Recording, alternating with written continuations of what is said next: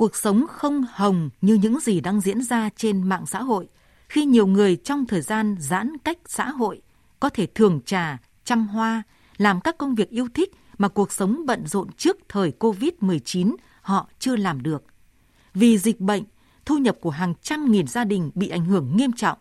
Hàng triệu người phải giãn việc, mất việc. Và rất nhiều người lao động phụ thuộc vào mưu sinh hàng ngày với những công việc giáo mồ hôi là giáo tiền. Khi thực hiện cách ly xã hội có nguy cơ đứt bữa. Chuyện tái nghèo, tăng tỷ lệ hộ nghèo là khó tránh. Để không ai bị bỏ lại phía sau, một gói hỗ trợ an sinh lúc này là đòi hỏi cấp bách.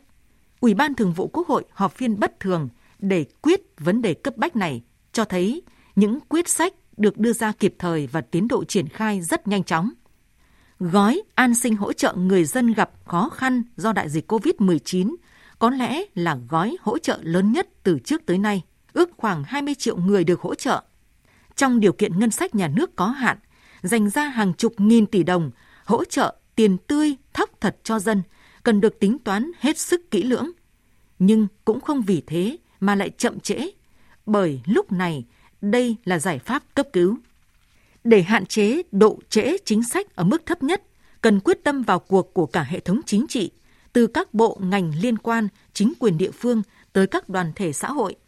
Nhanh chóng xây dựng các tiêu chí để xác định chính xác nhóm đối tượng cần hỗ trợ, để hỗ trợ kịp thời, đúng địa chỉ. Đồng thời, đây cũng là cơ sở để thực hiện công tác giám sát, theo dõi. Hiện nay, trong cộng đồng đang diễn ra nhiều hoạt động thiện nguyện hỗ trợ người nghèo, người có hoàn cảnh khó khăn.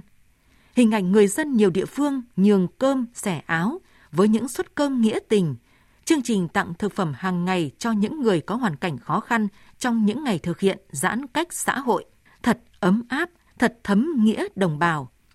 Gói hỗ trợ an sinh của chính phủ cần phải được triển khai kịp thời, đúng đối tượng, cùng sự chung tay của cộng đồng để không ai bị bỏ lại phía sau, cùng nhau vượt qua dịch bệnh, giữ vững ổn định xã hội, tạo nền tảng quan trọng cho sự phục hồi và phát triển hậu dịch.